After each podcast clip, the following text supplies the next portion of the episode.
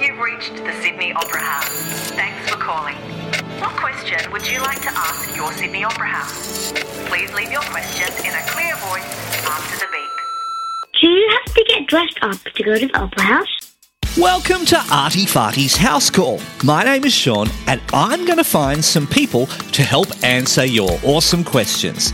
This episode, we're answering the question Do you have to get dressed up to go to the opera house?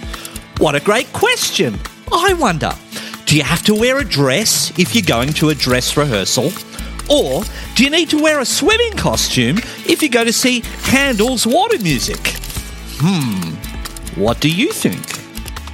Well, today's guest is someone who is always impeccably dressed, and he's going to help us answer the question. Hello, everyone. My name is Bruce Barnett, and I'm a tour guide at Sydney Opera House. Hey, Bruce, thanks for helping us out. Can you answer this question? Do you have to get dressed up to go to the opera house? What a wonderful question.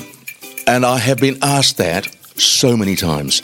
Just imagine for a moment someone's come from Gilgandra, they've come from Nevertire, they've come from Trangie, they've come from far western Australia or the Tasmania, New York, London, Paris, all over the world. They've come here.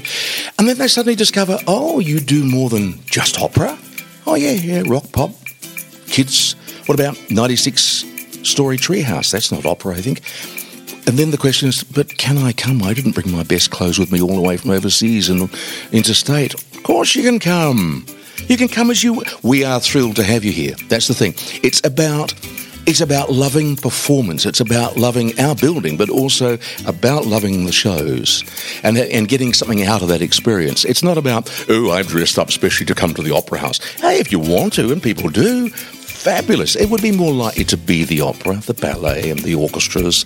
That's more likely where you'd see people dressed up, but you do not have to. So please come, relax, and enjoy. So, while some people like getting dressed up in frocks or suits to special gigs, you can really wear anything comfortable to just about any gig at the Opera House. So, Bruce, would you say then that the Opera House is for everybody to enjoy? Oh, yes, it's definitely for everybody. The Opera House uh, has so many events on that there is something for everyone in any week. You're going to find children's plays, dance, contemporary or classical or opera or just about everything, comedy festivals, everything. There really is something for everybody. And with so many different ways to experience a show at the Opera House, do you think everyone experiences the building the same way? I'm going to give you a couple of little stories to tell you about the sorts of people who come here and sometimes don't realise that they could and get something out of it.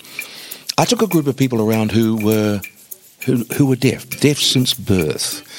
And they were getting a little older in life and they had never been here. And I took them on a tour. Whilst we're on the tour, there was a rehearsal of the Sydney Symphony Orchestra and they went in there. Uh, two of them were in tears. And I thought, okay, as we came out, what, what, I'm getting goosebumps telling you this. It, it, uh, they both said they could feel the vibrations of the music. They never felt that they could really get or understand an orchestra. They couldn't hear the notes, but they could sense on their chest the vibrations of the music, and they just suddenly thought, it is for me. I they couldn't believe it.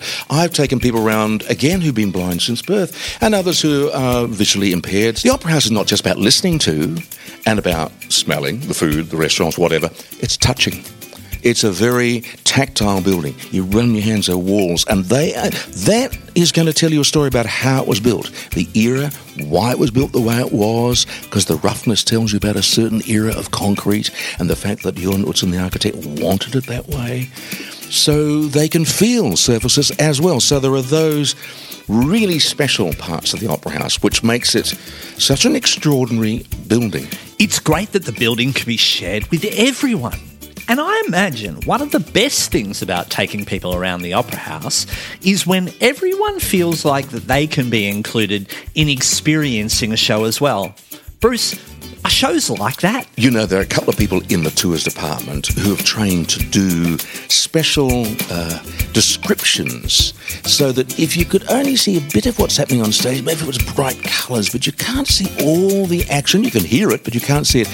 They've been trained so that they can describe what's happening. Someone shows moving across the stage.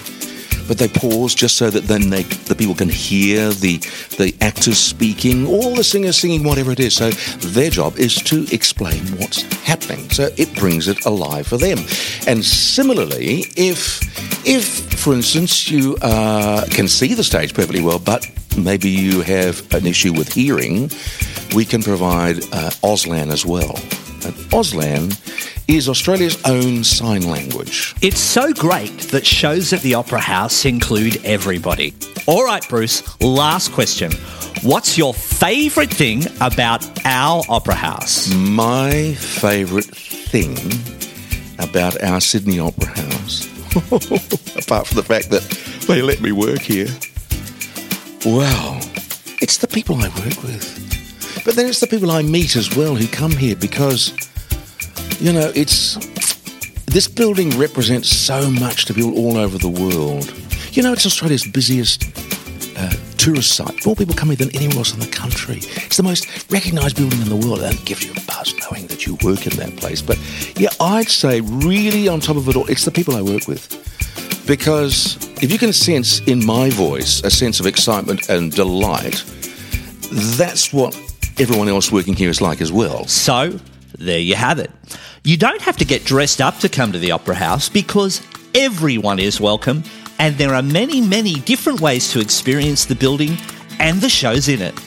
And people like Bruce who work here love making sure that everyone gets to enjoy the building as much as they do. Hope you've enjoyed listening to Artie Farty's House Call. We've got plenty more questions to answer, so I hope one day soon we'll see you at our house, the Sydney Opera House. Bye for now.